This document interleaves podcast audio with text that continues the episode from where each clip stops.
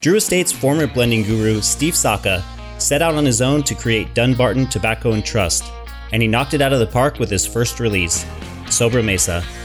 This line of highly rated treasures delivers medium to full bodied smokes touched with notes of earth, coffee, cedar, cocoa, dried berries, and nuts. Sobremesa cigars are constructed around a filler blend of Nicaraguan Seco, Rizo, and Ligero leaves, as well as thick Pennsylvania broadleaf tobacco. These are covered by a Mexican Matacapan Negro de Temporal binder and a La Meca Ecuadorian Habano Rosado wrapper from the farms of the legendary Oliva family.